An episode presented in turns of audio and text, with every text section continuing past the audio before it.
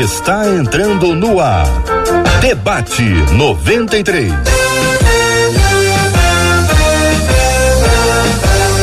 Realização 93 FM. Um oferecimento Pleno News. Notícias de verdade.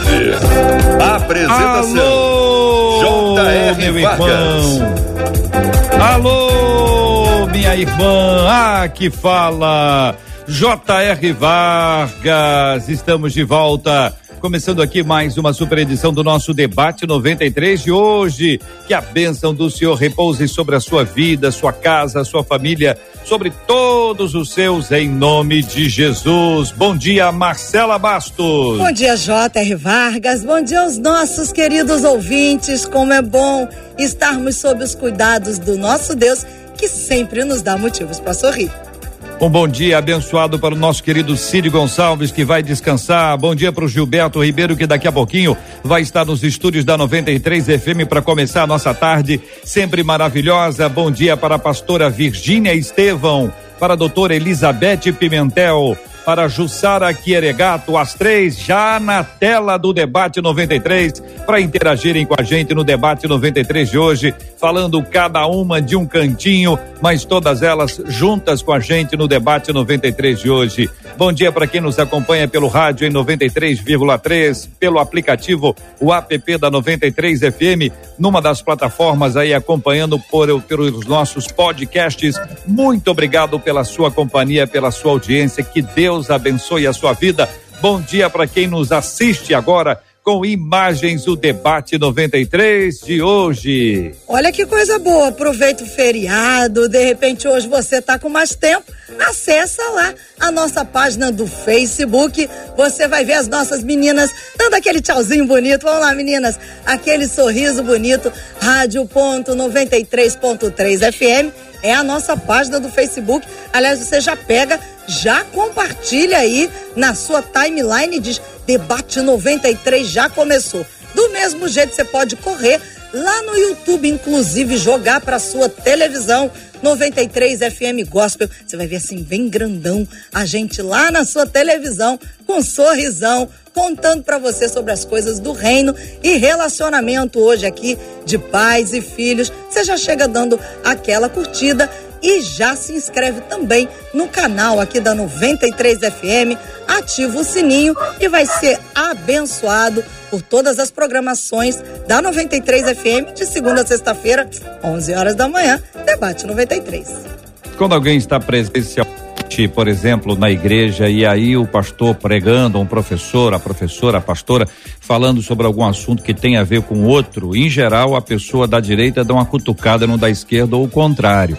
Esse é o dia que, já que tem muita gente em casa, é, não vai precisar disso. Vamos ouvir, vamos absorver aquele olharzinho, tá vendo? Não te falei? Ou será que não, hein? Ou será que hoje é dia de resolver algumas questões importantes para que o nosso dia seja mais feliz? Tem gente amargurado, entristecido, tem gente aprisionado e hoje, pela graça de Deus, é dia de liberdade. A liberdade será declarada, decretada sobre a sua vida e vai ser bom demais terminar o programa de hoje agradecendo a Deus pela liberdade. Preste bem atenção. A gente começa observando o aprisionamento, mas termina declarando a liberdade. É hoje no debate 93. Uma de nossas ouvintes escreveu para a gente o seu e-mail e disse o seguinte: Minha mãe fez da minha irmã sua filha preferida. Para ela, tudo. Para mim, apenas palavras duras ou duras palavras e falta de carinho. Essa é a percepção que tem a nossa ouvinte. É um retrato difícil, né, gente? Meu pai, conta ela, não é convertido como nós. Então a mãe, a irmã e ela são convertidas. E ele, o pai, sempre foi ausente e omisso Aquele que acredita que apenas dar bens materiais é o suficiente, é o que prefere o presente do que a presença, ou além de não estar presente, não também não oferece nenhum tipo de carinho, nenhum tipo de afeto. É a percepção da nossa ouvinte. Depois de uma pregação, consegui conversar e perdoar os meus pais. Só que a minha mãe não me dá trégua, é guerra. Perguntas: Como honrar pais disfuncionais sem adoecer fisicamente e emocionalmente? E quando essa mãe é crente, exemplar para os irmãos da igreja, mas em casa é cruel, manipuladora e sem empatia, hein? Seria ela uma mãe narcisista? Como lidar com as cobranças e opiniões de pessoas que não sabem ah, o que os filhos passam nas mãos de pais assim? Para ajudar, para a gente organizar, para a gente não ficar assim atropelando as perguntas e ajudar o nosso ouvinte a entender o passo a passo, eu convido a doutora Elizabeth Pimentel para ser a primeira. Bom dia, bem-vinda. Esse, essa declaração, doutora Elizabeth, que ela faz sobre a sua casa, que envolve mãe que dá preferência à irmã, para ela palavra dura, para a irmã tudo, carinho, um pai que é ausente, que não é cristão e que, segundo ela, também oferece tão somente as questões materiais. Que situação difícil, né, doutora Elizabeth? Bom dia, bem-vinda. Bom dia, gente. Muito bom estar aqui com vocês. Esse assunto é muito sério, né? E é impressionante como é, muitas pessoas passam por isso que essa moça está relatando aqui. Muito mais do que a gente pode imaginar. Eu trato de muitas pessoas que são vítimas de mães narcisistas. Muito mais do que eu gostaria de tratar, né? Então, isso é uma coisa comum e muitas pessoas passam a vida JE, é, com um sentimento de culpa enorme, porque ficam se perguntando onde foi que elas erraram, né? Por que, que aquelas mães não, não amaram né, essa filha ou esse filho? O que, que aconteceu da parte delas? E, e elas só geram um sentimento de culpa absurdo, são doentes emocionalmente, né? E a verdade é que o problema está na mãe. Só que a gente tem uma ideia muito romântica de mãe, né, de achar que por ser mãe é um ser especial, né? Na verdade, são pessoas narcisistas que tiveram um filho. Então, elas já eram narcisistas. Pais narcisistas, mães narcisistas, eram pessoas narcisistas que tiveram um filho. Então, gerar um filho não faz um milagre na vida da gente, né? A pessoa continua o mesmo. E o relato que essa menina conta, que essa moça conta aqui, cada frase dela cabe na característica de uma mãe narcisista. Todas essas frases aqui, eu posso desenvolver aqui uma característica de narcisista. Essa primeira que ela já coloca aqui, é que ela, a, a mãe tem uma filha preferida. O narcisista, ele não ama o outro, ele se importa apenas consigo mesmo. O narcisista faz questão de ter uma imagem que ela possa convencer alguém de algo que ela quer convencer, certo? Então ele prioriza passar uma imagem. Por que que uma mãe narcisista escolhe um? Fica parecendo que essa mãe ama mais essa essa filha que ela escolheu como predileta. Não. Ela não ama mais é que ela escolhe alguém para ela manipular. Então, ela tem que ter alguém para ser favorável a ela, para fazer o jogo dela, para ela ser a boazinha para alguém e usar essa pessoa. É, todas as, as famílias onde tem uma mãe narcisista, em que tem assim, uma filha que foi rejeitada e outra filha que foi privilegiada, essa privilegiada adoece tanto quanto a outra. Aliás, a privilegiada pode adoecer até mais, porque ela fica presa dessa mãe, ela fica refém dessa mãe a vida inteira. Então, ela só está ali como privilegiada para fazer a vontade da mãe. E a mãe protege, a mãe não deixa ela crescer, faz ela ficar dependente dela a vida inteira. Então, essa privilegiada vai fazer a vontade da mãe a vida inteira porque vai se tornar dependente. Não vai conseguir levar uma vida própria. E aí essa mãe vai conseguir tudo que ela quer com essa filha dependente. Aquela que foi a rejeitada vai sofrer de insegurança, de sentimento de menos-valia, de culpa, de uma série de coisas. Mas muitas vezes essa rejeitada, por não ter ninguém por ela, pode ser que ela dê conta da vida. Eu já tratei de muitas assim.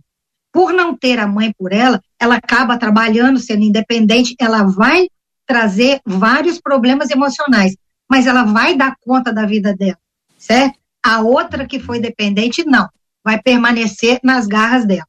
E aqui tem cada pedacinho desse texto, né, fala de uma coisa. Mãe narcisista procura homens omissos. Aponta, então, aponta aqui tem um pai. Então, a gente pode ponto, desenvolver isso depois, isso. mas a princípio é isso aqui. Ela pergunta: ponto, será que eu tenho uma mãe narcisista? Por esse relato, sim. sim. Muito bem. Doutora Elizabeth compartilhando conosco, apontando cada ponto, aponta para um ponto diferente. Pastora Virginia Estevão, tendo ouvido a doutora Elizabeth, não sei se a irmã concorda, se a irmã está assinando, está subscrevendo o que a doutora Elizabeth diz. Não é problema nenhum divergir. Aliás, pelo, pelo contrário, ajuda a gente aqui sempre com esta divergência respeitosa, carinhosa e amorosa, mas observando a irmã não sei se a irmã está discordando. Vamos acrescentar. Pastora Virgínia, bom dia, bem-vinda. Bom dia, J.R. Vargas. Bom dia, Marcelo. Querida Marcela, linda, tá lindíssima. Obrigado, querido ouvintes. Uma bênção estar tá aqui participando. Eu queria apenas agregar, né? Eu achei que foram bons pontos a serem tratados, né? Num campo de visão. Eu queria agregar um novo campo de visão, né? Existe aquele campo de visão eu queria agregar a visão de uma filha que tem uma necessidade muito grande de atenção e de carinho, e que, pela perspectiva dela, ela nunca recebe essa atenção e ela passa muito tempo se comparando. E eu queria agregar essa, essa necessidade de amor que ela tem com uma expectativa que ela tem da mãe dela ser aquilo que ela queria que fosse. E o fato dessa expectativa, dessa comparação dessa filha, fazia com que essa filha não consiga enxergar dentro de si aquilo que ela é e a perspectiva daquilo que ela está, no meio que ela está e como ela pode lidar com isso. No momento que ela já chama a mãe dela como uma pessoa disfuncional, como ela já ela já coloca como a mãe dela é, e eu não estou duvidando eu não estou que, é, querendo questionar se a mãe é ou não é. Eu quero dizer que se Deus permitiu que ela vivesse essa situação, existe uma saída. E acredito que a gente focando na saída seria não olhar tanto é, para aquilo que ela entende ou percebe da mãe, mas aquilo que ela poderia formar, a, a, a possibilidade dela formar uma nova visão sobre o problema que ela tem para que ela possa sair. Então, se ela olha para a mãe dela de uma forma tão crítica, com tanta amargura e com tanta. e ela diz: Não, eu já perdoei. E aí minha mãe volta a fazer isso tudo de novo e é muito difícil. E aí ela está frustrada com a igreja, está frustrada com todas as pessoas. Então acredito que o lugar que ela está ocupando precisa sair, porque ela está escravizada na perspectiva dela. Então, olhando para uma nova visão, eu gostaria de sugerir uma ideia de que se ela tivesse uma percepção de que não, não se colocar nessa filha rejeitada e começar a pensar que a mãe dela precisa de um outro tipo de approach, de um outro tipo de relacionamento. Talvez a mãe dela, narcisista ou não, não quero questionar isso, também esteja muito crítica da filha, porque talvez a filha não, não se aproxime dela sem cobrar, sem pode ter uma, uma perspectiva que a filha mudando o contexto de, de uma filha que quer muito aquela atenção, de uma filha dependente, ou seja, ela deixa de ser uma filha dependente, começa a visão do segue-me tu, que Jesus, né, aquela, eh, peraí, segue-me tu, né, que João 21, é, 22 diz, é, naquela perspectiva de você quer me seguir, então faz um novo caminho, experimenta né, fazer um novo caminho, sair desse local de uma filha que rejeitada e passar a pensar, poxa, minha mãe, eu preciso é, ignorar essa, esse problema e começar a olhar para uma nova perspectiva. Como eu vou lidar com isso?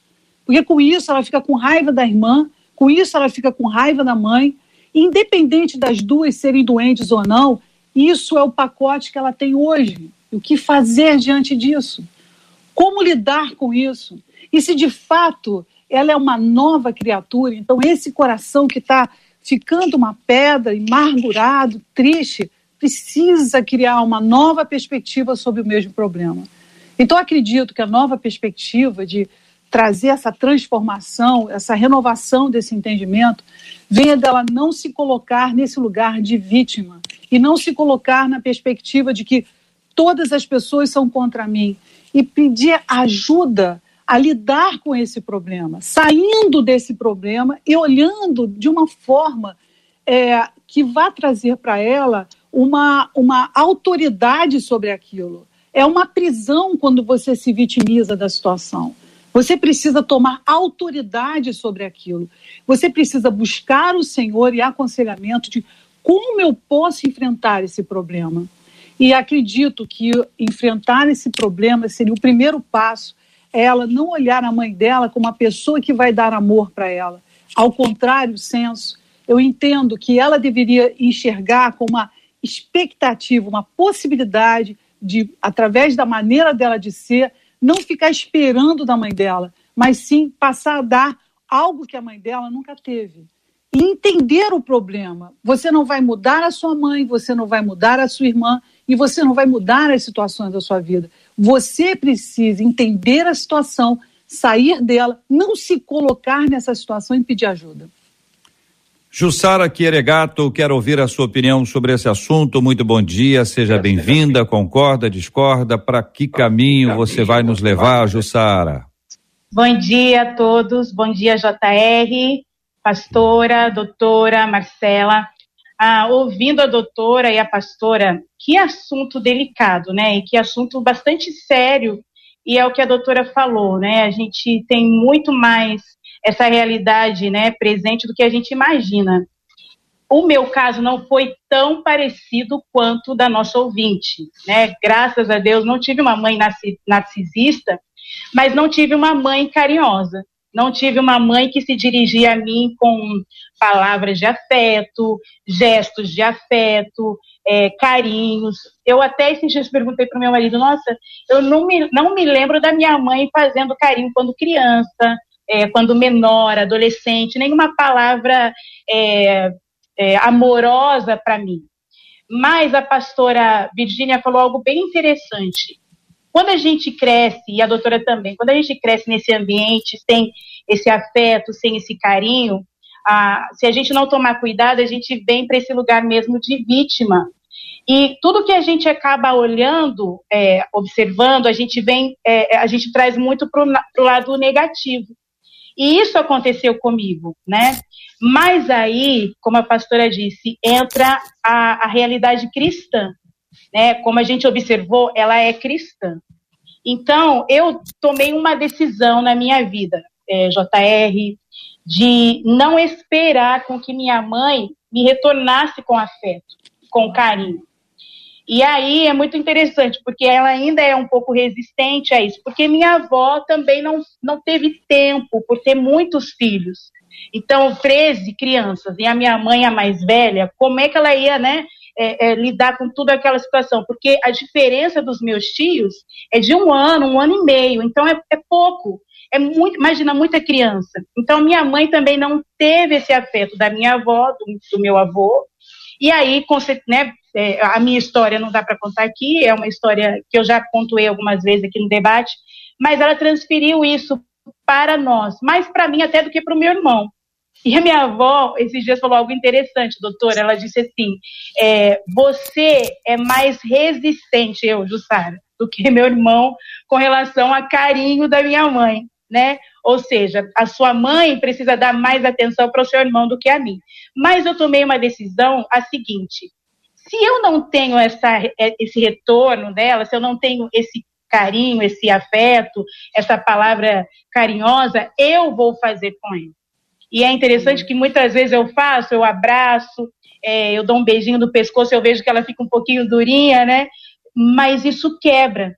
E eu me lembrei de um ditado que diz assim, né? A água, água mole em pedra dura, tanto bate até que fura. E isso é uma realidade. E a gente tem um, uma pessoa muito que nos inspira, que é Jesus Cristo. E a palavra de Deus também traz muitos textos assim. E quando eu estava pensando ontem aqui em casa, eu falei, gente, o que, que eu vou falar desse debate? Meu Deus, tão delicado. A palavra que me veio foi gentileza. E aí eu fui procurar sobre essa palavra, gentileza. E o que eu, o que eu percebo muito da ouvinte, posso estar enganada. E às vezes nós também nos comportamos assim. Nós sempre esperamos do outro.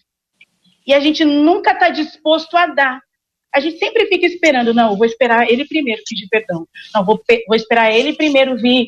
E, e aí, nesse contexto cristão, que pelo menos ela e a mãe têm, a gente precisa lembrar de que Jesus, sendo a nossa inspiração e tendo a palavra de Deus, eu sei que muitas vezes né, as pessoas elas é, acabam fugindo um pouco disso, né? Mas é, é por onde a gente precisa começar aí. Então, é, lembrando de que não espere, né? Eu queria falar para você que está aí ouvindo a gente agora, que vive uma situação parecida ou menos, não espere o outro, faça você, né, para que a, a, a, dureza do coração seja então quebrada. E é interessante, e é verdade mesmo, quando você é bondoso, é gentil, é amoroso, não tem para onde correr. Várias vezes, a minha mãe, ela não sabe dizer muitas vezes assim para mim. E olha que interessante, é, ela toda vez que eu ligo, né, ela mora em São Paulo, ela fala assim: Eu te amo e te amo muito. Eu, eu fico até emocionada porque é uma realidade, né? A minha sogra não era assim, também era amor, mas existiam algumas resistências, mas eu também fiz o mesmo. Eu falei, não, eu vou ser diferente. Eu, eu, vou, eu, eu vou começar esse relacionamento e fazer com que isso mude, né? Então, assim, eu acho que parte de nós muito. E esse ponto, do, é, pastora Virginia, de a gente se vitimar, é muito perigoso, porque eu vivi isso num contexto com um grupo. Eu, eu vim de São Paulo machucada para o Rio de Janeiro e Deus me trouxe para um processo. E até eu entender que esse processo era que Deus queria me fazer ver que Ele me amava, que Ele era o, o meu pai, hum. que, que nele eu tinha o amor completo, eu precisei passar por esse processo. Talvez a nossa ouvinte está passando por isso. Exato. Deus está fazendo você passar por esse processo para você entender que amor de pai, de mãe falha.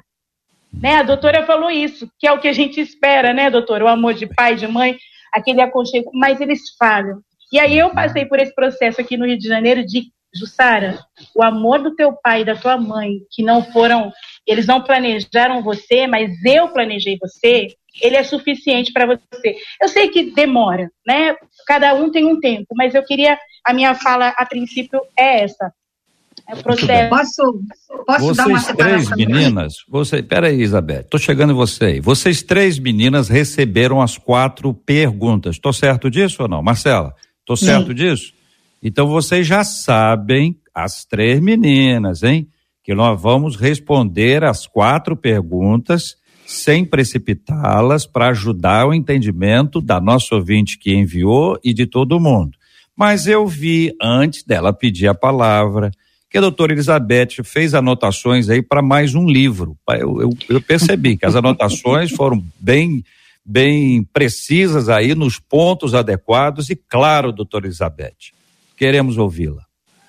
Então, é, nós estamos falando aqui de duas situações muito diferentes uma da outra.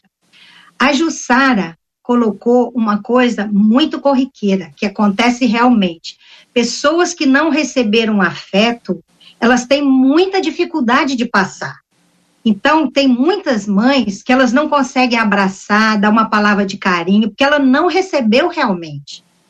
Entendeu? Então, quando, a, quando o filho toma essa a dianteira, como a Jussara tomou, dela dar esse passo e de abraçar, aquela pessoa que tinha uma dificuldade porque não recebeu o afeto, ela se quebra ela aquilo vai desmoronar e ela vai romper aquela barreira, porque aquela barreira era uma dificuldade.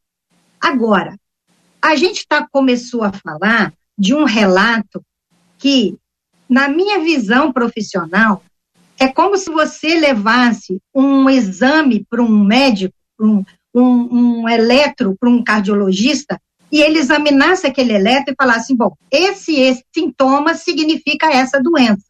Uma coisa são dificuldades emocionais que vêm passando de geração em geração. Outras coisas é um problema de dis, distúrbio de personalidade que se chama narcisismo. Isso é um problema real e que não basta a pessoa sair do lugar de vítima. Todo mundo tem que sair do lugar de vítima, independente do problema, certo? Seja qual for a situação, todos nós encontramos uma saída, não importa.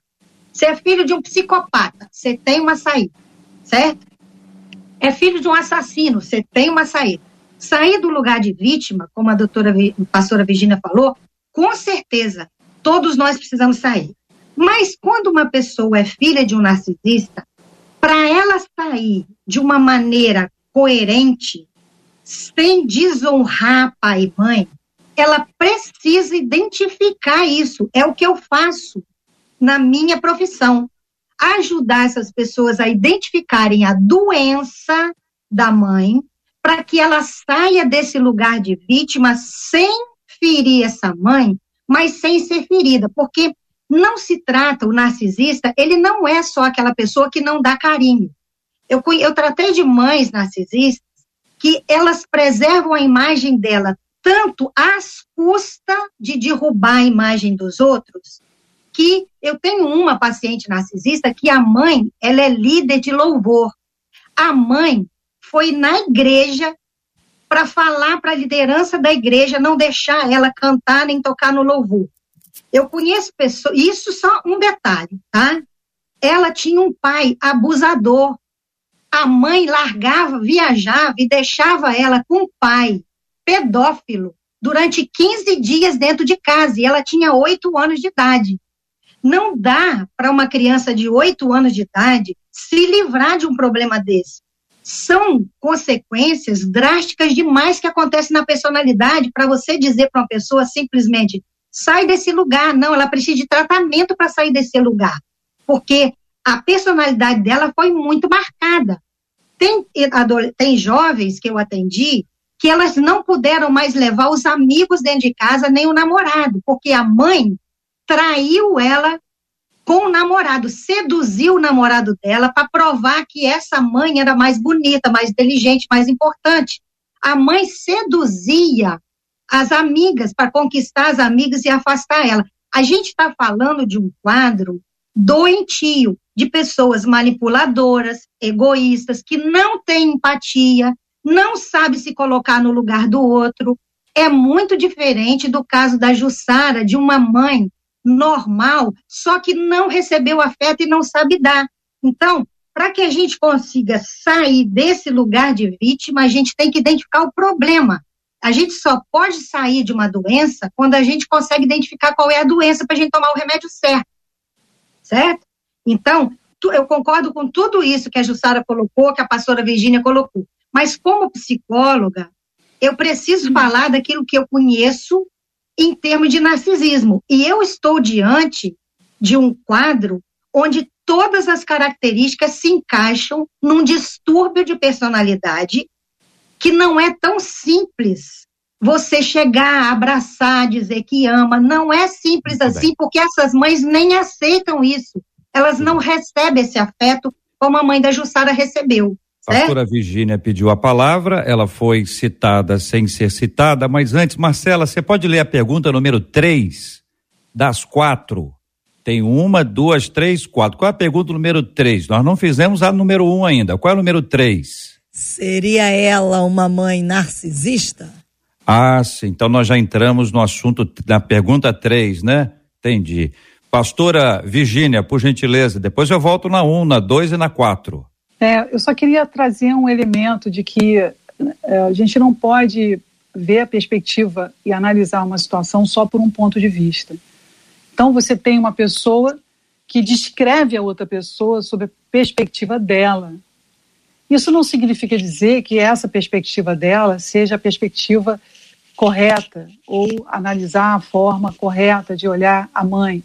Então, talvez ela esteja vendo a mãe dessa forma é, pela dor que ela sente, por todo o sofrimento que ela teve.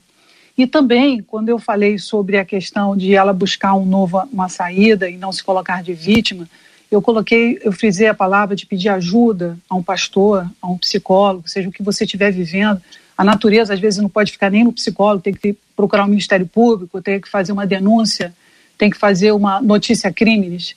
Então, é, por ser crime público, incondicionado, acredito que exista uma rede de proteção que nós precisamos, dependendo da situação que esteja. Mas, pelo meu ponto de vista, acredito que quando você vê uma situação só por um lado, a probabilidade de você errar é muito grande, porque você vê uma perspectiva de um sentimento, de uma situação, e que provavelmente aquela pessoa já deve ter avaliado muitos pontos, deve ter chegado à conclusão, ou se é uma psicóloga, estar com uma psicóloga, que a mãe, de repente, é assim. Então, por anos e anos, né, quase 30 anos de ministério, eu cheguei à conclusão de que ouvir um lado só é muito perigoso para dar um diagnóstico. Então, na minha concepção, eu entraria primeiro em perceber essa pessoa, fazer essa pessoa enxergar a necessidade que ela precisa de ajuda, de procurar ajuda, fundamental, e antes de caracterizar a mãe como uma pessoa narcisista, como aquilo que ela está querendo descrever ou fazer com que as pessoas entendam que seja isso, antes dessa classificação, porque a doutora classificou por ela ser uma psicóloga, e acredito que se ela fez isso porque a, a filha descreveu é, dessa forma, eu, eu entenderia que isso pode fechar as portas, né? Se ela não pedir ajuda, assim, não deixar que o pensamento, o sentimento dela possa classificar a mãe dela. Que ela peça ajuda de uma psicóloga, da pastora, de um, de um grupo, de alguém que possa ajudar. E, sem dúvida nenhuma, uma pessoa ajudando ela, ou seja, um pastor, uma pessoa que possa é, fazer com que ela saia daquilo que ela está vendo, da maneira como ela está vendo, para ver qual é o caminho que possa ser lá. Ninguém consegue resolver as coisas sozinho, por isso que existem pastores, por isso que existem psiquiatras, psicólogos, por isso que existem médicos, acho que amigos, né, irmãos, padrinhos, madrinhas, pessoas que estão sempre próximos de você.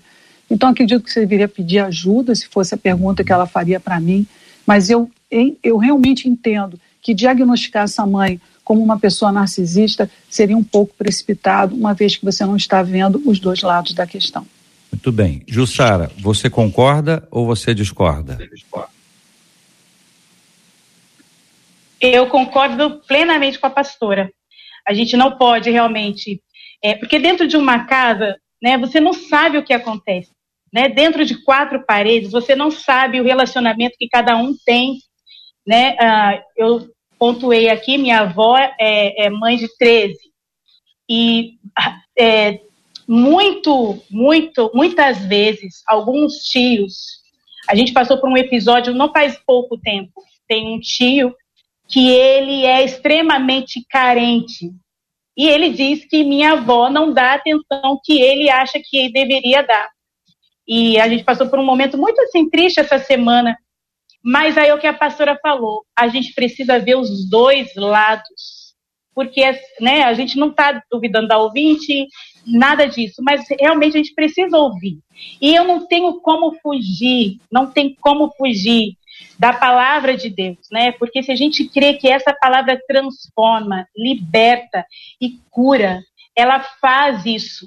É óbvio que a gente pode contar com os profissionais, mas a palavra precisa estar em primeiro lugar, né? Uhum. Jesus é, esteve com uma mulher samaritana, né, que vivia uma vida totalmente é, e outras pessoas, né, que foram machucadas e que no decorrer do tempo foram se encontrando com o Senhor Jesus e a, a sua vida foi mudada, a sua história foi mudada.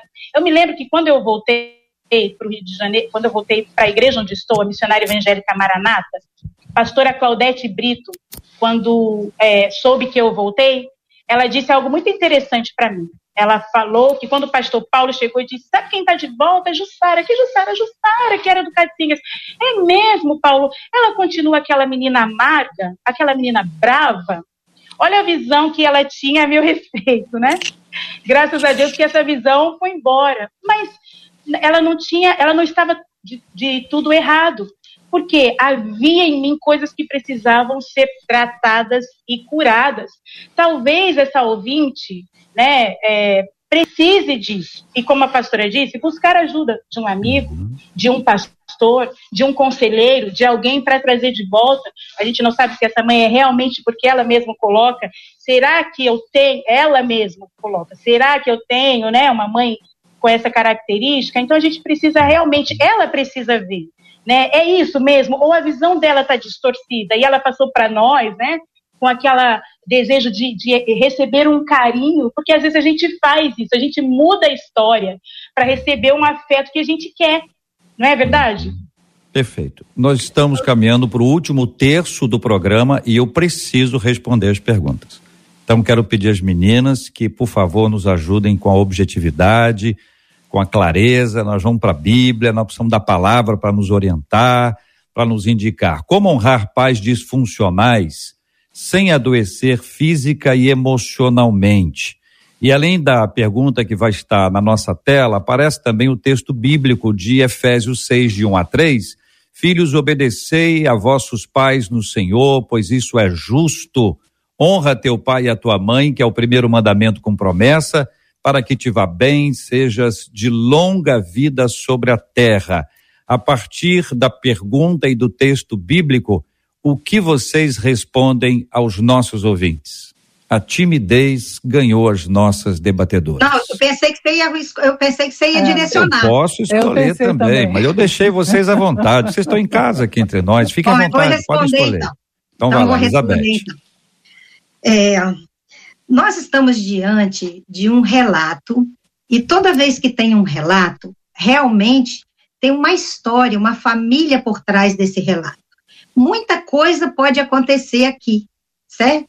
Pode acontecer que essa seja uma pessoa carente, pode acontecer que ela não seja. Então, como a gente não sabe o que está acontecendo, eu estou partindo do princípio de que essa pessoa está falando a verdade. Porque pode ser que ela realmente seja alguém muito carente e está se queixando de algo por uma disputa com a irmã. Pode ser, mas não está escrito isso. Então, eu estou me baseando no que está escrito acreditando nesse relato para tentar ajudar caso isso seja verdade. E a gente também ajuda as pessoas que realmente se identificam com uma mãe narcisista, porque elas vão ser ajudadas a saber como agir, certo? Esse caso que você falou de honrar me fez lembrar de um pastor que eu já atendi e que a mãe dele é narcisista ele é uma pessoa que sofreu a vida inteira com uma mãe narcisista. Ele foi abusado sexualmente pelo padrasto, a mãe sabia, não fez nada e foi contra ele ainda. Ele teve que sair de casa, certo? Isso é, isso, é, isso, chega, isso é só uma das características que uma mãe narcisista é capaz. Ele teve que sair de casa. Mas o que, que ele faz? Ele cuida da mãe, ele sustenta ela, certo? Ele visita, ele mora em outro país, mas ele vem visitá-la. Dia das Mães ele manda homenagem, ele está sempre ligando o tempo todo. Toda vez que ele liga, ele é ofendido, ele é massacrado. Mas quando ele identificou que se tratava de uma mãe narcisista, ele passou a dar um passo atrás e entender: essa é a mãe que eu tenho, não posso criar expectativas em, re, em relação a ela, porque narcisismo ela não vai se curar, mesmo porque ela não quer.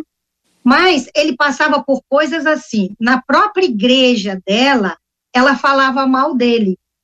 Um dia, ele mandou fazer uma homenagem para ela do Dia das Mães e ela falava mal dele direto mandou, ele mandou fazer uma homenagem para ela, fez um vídeo para ela, mandou flores, mandou presente, mandou para a igreja, porque as, as mães na igreja seriam homenageadas. Como ele é filho único, ele não ia estar presente, que ele mora em outro país. Ele mandou fazer uma homenagem para a mãe dele e apareceu lá no telão. Ela ficou morta de ódio. Porque ela queria contar para todo mundo que ela era vítima de um filho que abandona ela. Então, o que que esse menino, esse, esse rapaz faz? Ele honra a mãe dele.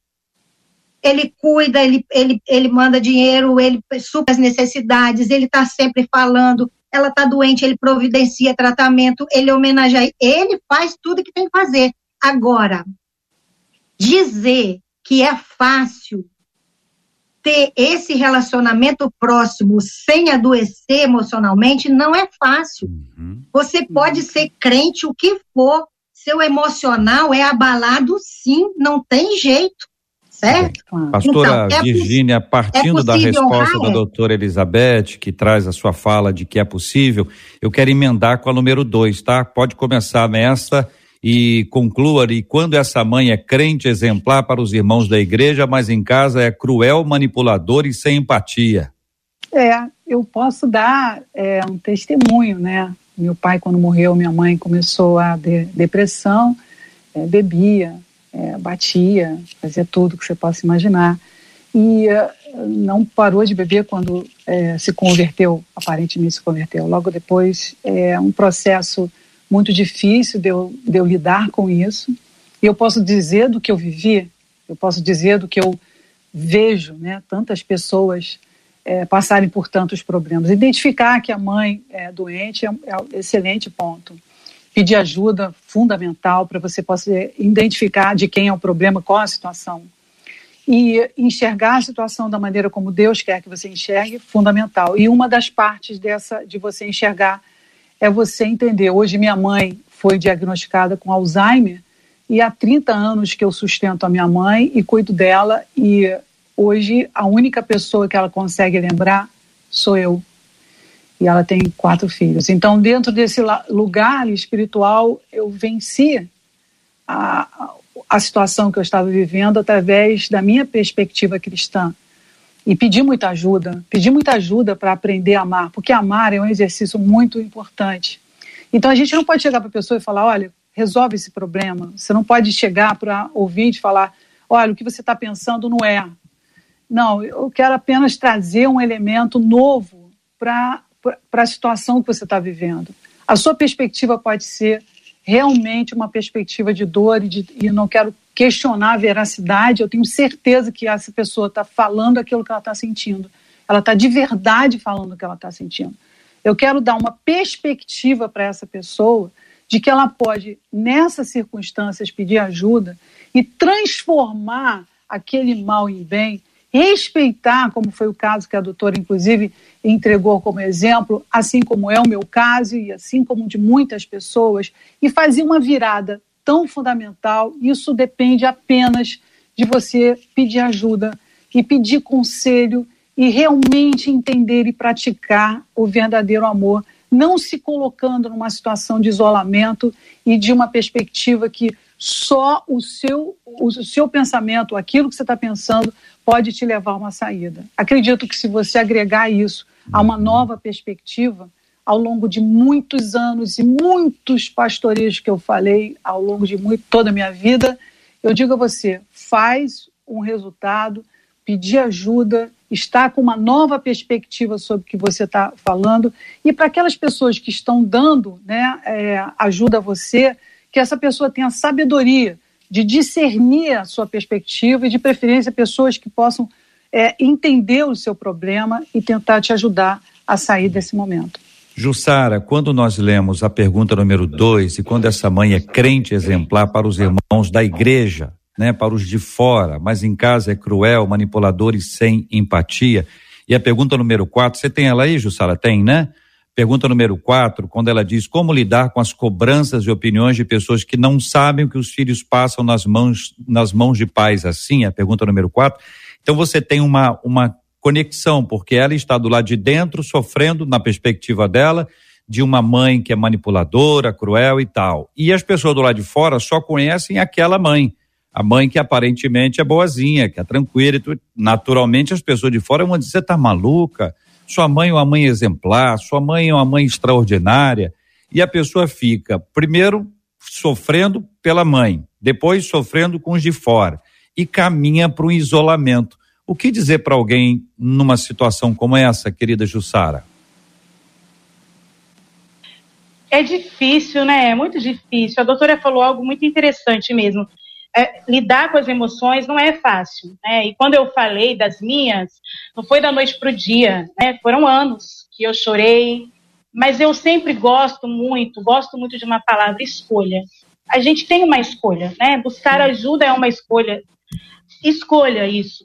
as pessoas, né, é, infelizmente, elas elas vão falar, elas não estão vivendo lá, né, dentro de casa, e elas vêm no exterior, né, a gente é craque em, em, colocar uma máscara, né, de crente, de super crente, de super cantora, de super pastor, e na realidade a gente, quando chega em casa, tira a máscara. Olha, o, o meu conselho é, peça para Deus tocar no coração dessa mãe, né, que ela seja tocada pelo Espírito Santo, porque ele é o único que pode nos convencer Ninguém pode convencer a gente de nada, né? Mulher não pode convencer marido, marido não pode convencer esposa, filho e vice-versa, né? O primeiro versículo, só é, lembrando dessa questão de honrar, é interessante de Efésios 6, que ele fala assim: Filhos, obedecei a vossos pais no Senhor, pois é justo. E o versículo fala assim: Filhos, obedecei aos pais que te tratam bem, porque é justo, né? Filhos, obedecei aos, aos vossos pais e pronto, porque é justo.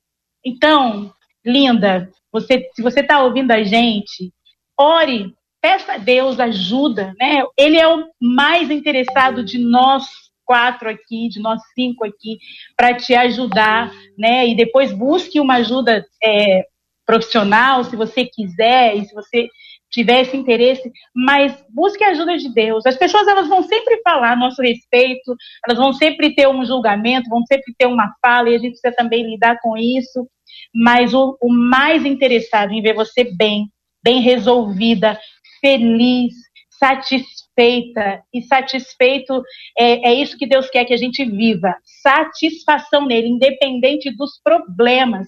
Então, busque em Deus, ore, chore, né? Ele é, ele é é expert, o Senhor é expert em decifrar as nossas lágrimas, em, de, em entender o nosso choro. Então, busque a Ele, sabe? E eu acho que você pode falar para os seus amigos ou para quem chegar perto de você: olha, você não sabe da minha realidade. Me ajuda em oração. Ora por mim. Você pode me ajudar? Seja meu companheiro de oração. Você não conhece a realidade dentro da minha casa. Eu sei o que eu vivo. Então, antes de julgar, se você é meu amigo, chega junto comigo, ora comigo. Não, não, não se precipite nas palavras e eu tenho certeza que Deus vai dar a direção. Muito bem. Quero sugerir a nossa amada ouvinte que não fale da sua vida para ninguém. Fale da sua vida o mínimo possível é. e somente para pessoas de sua mais absoluta confiança.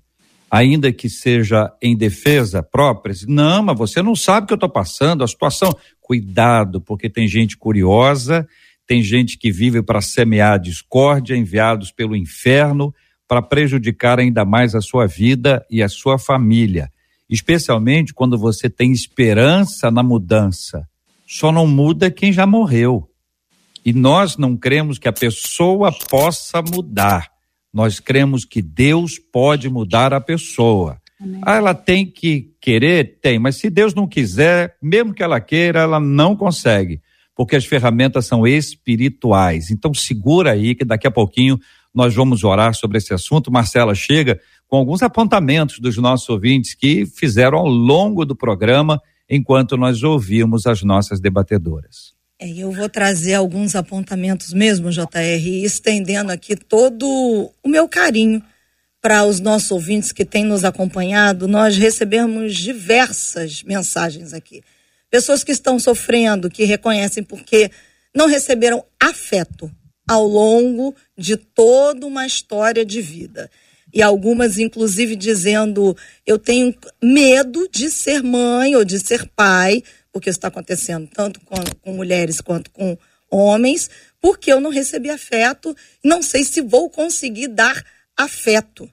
Já tem outros que dizem sofri demais, mas graças a Deus hoje consigo dar afeto aos meus filhos. Um lado. Outro lado, ouvintes que nos escrevem bom, a gente entende que é preciso honrar, que tem a questão do afeto, mas é muito difícil conviver com pessoas que nos abusam de maneira narcisista. E eu tô, por que, que eu estou fazendo questão de trazer isso aqui, JR? Para dizer a essas pessoas que nós é, estamos aqui, como você bem disse, para orar. Porque tem ouvintes que escreveram aqui: narcisistas são atores. Eles violentam a nossa alma. Eles mentem. Eles não mudam. Eles são um para a sociedade e outros no particular. sou filha de um pai que morreu assim e trago essas marcas. Olho para um lado, olho para o outro e vejo pessoas assim. Então ela diz: Eu estou sofrendo porque convivo com pessoas que são um personagem.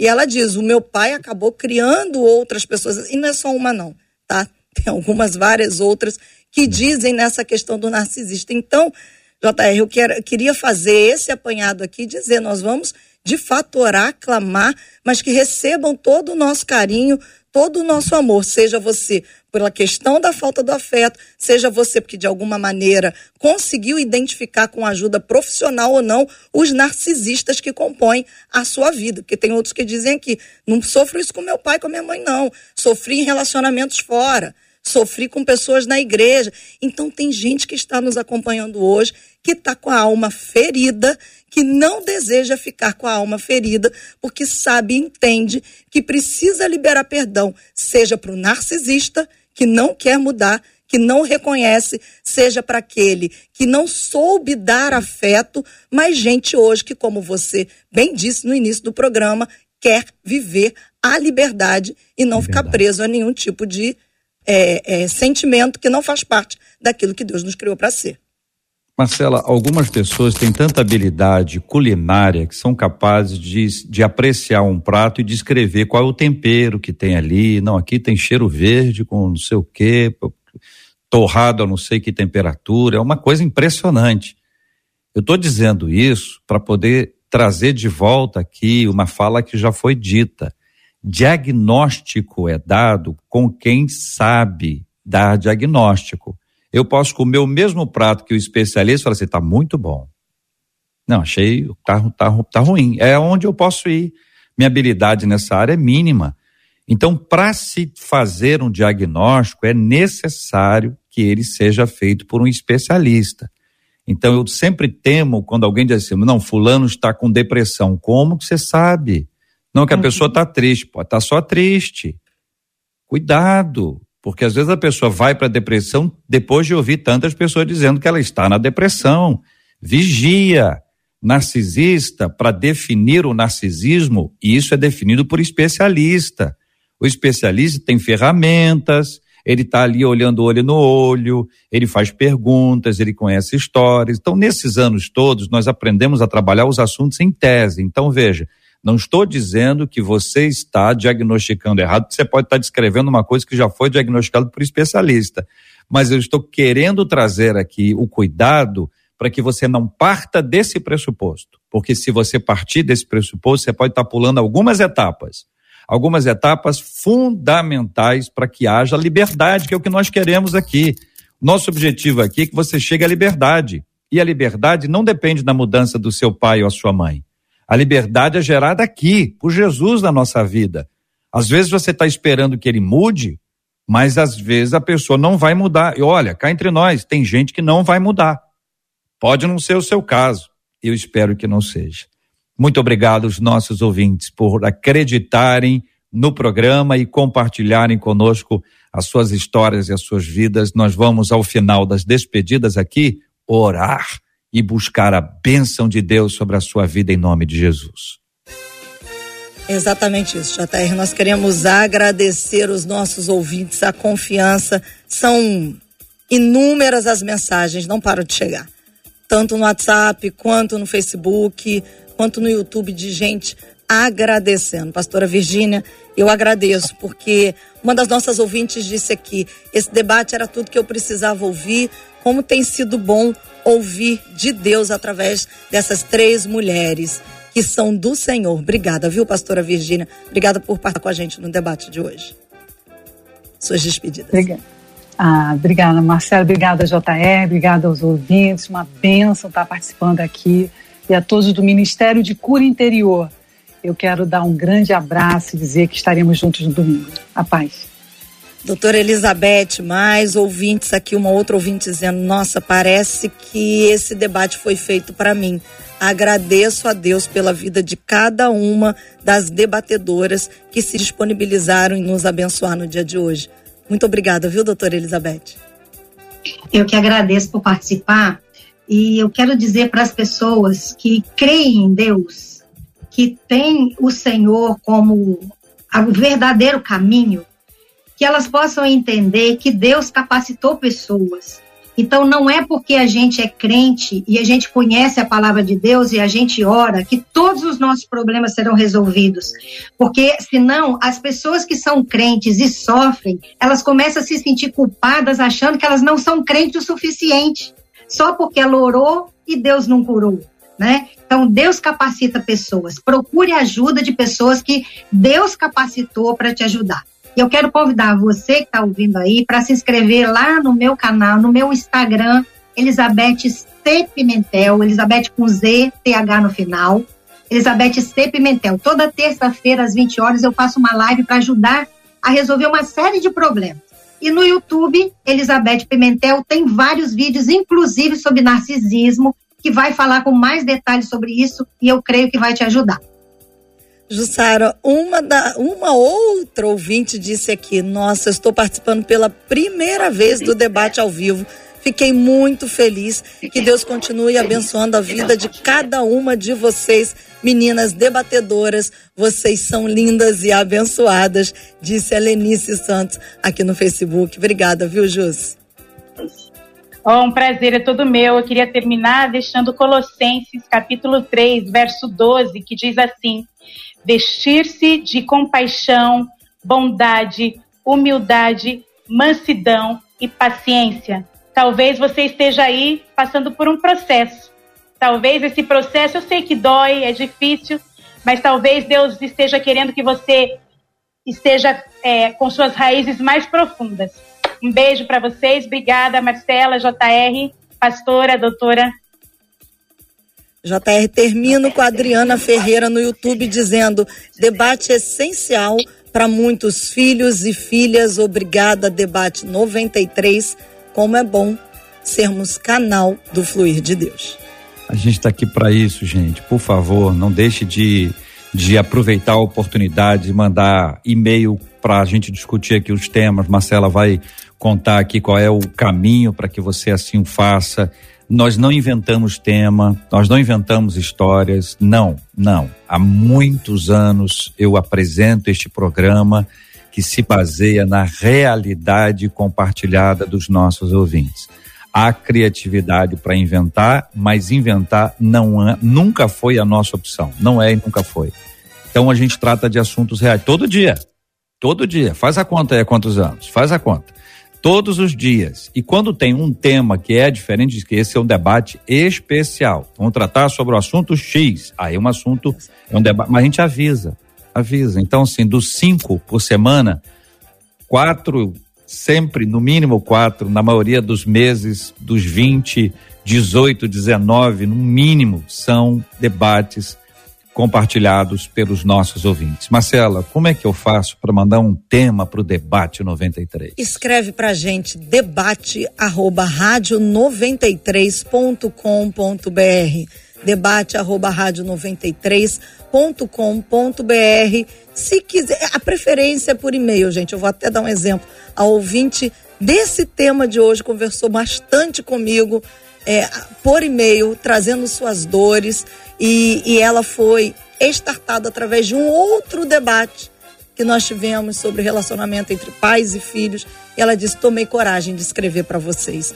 Então a preferência é debate@rádio93.com.br. Mas se quiser, por acaso, quiser mandar pelo WhatsApp, só coloque lá para o debate 93, que é o 21 96803 8319, 21 aqui no Rio, 96803 8319, mas o e-mail vai direto para minha caixa de e-mail. Seremos só você, eu e o JR depois quando tem acesso a isso. Debate Muito arroba rádio93.com.br essa parte do sigilo foi algo também resolvido há muitos anos para preservar a identidade. Veja que os temas são construídos aqui com base na fala do ouvinte e o ouvinte conta mais coisas, a gente preserva a identidade, porque para nós o debate 93 preservar a identidade sobre o ouvinte ou sobre algum exemplo, algum caso é fundamental para manter a credibilidade.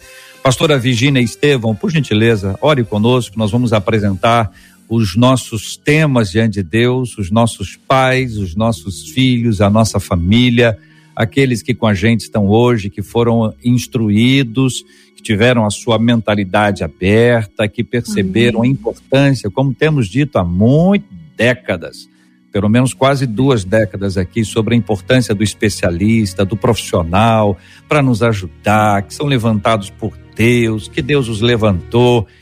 Vamos orar para que o Senhor use e abençoe. Vamos orar também, pastora, por favor, pela cura dos enfermos e consola os corações enlutados, em nome de Jesus. Amém. Senhor Jesus, eu quero clamar a Ti, Senhor, por cada pessoa, Senhor, cada filho que passa por processos tão difíceis, Senhor. Senhor, que esse filho possa, e essa filha possa pedir ajuda, Senhor, possa não se calar, Senhor. Seja qual for a idade, Senhor, levanta, Senhor, um clamor dentro delas, que elas possam pedir ajuda, Senhor. Senhor, oro por esses pais, Senhor, que muitas vezes feridos também ferem seus filhos. Senhor, eu oro por esses, esses pais que possam pedir ajuda, Senhor, como lidar com seus filhos, Senhor. Eu oro por essa ajuda, por psicólogos, por pastores, por pessoas que estão, Senhor, ungidos por Ti para ajudar nessas famílias, Senhor. Eu oro pelas igrejas que olhem olhem com muito carinho, Senhor, essa percepção da família de pais e filhos. E, Senhor, eu oro, Senhor, por cada pessoa, Senhor, que nesse momento está enfermo, Senhor que já foi ferida, que já foi magoada, que não sabe como lidar com isso. Eu oro, Senhor, para que essa pessoa busque ajuda, que independente de estar adulta ou fora da situação, que ela possa ser curada, que ela passe por um processo de cura interior, Senhor. Eu também oro, Senhor, pelos enfermos, Senhor. As pessoas que nesse momento não veem esperança, Senhor, pelas pessoas que passaram, Senhor, por morte, Jesus, pela renúncia de tantas coisas. Senhor, eu te peço agora, Senhor, que essas famílias, que essas pessoas possam ter a tua, a tua ajuda nesse momento, Senhor. Cura, Senhor, transforma, Senhor, liberta, Senhor, em nome de Jesus. Amém e amém. Deus te abençoe. Você acabou de ouvir Debate 93.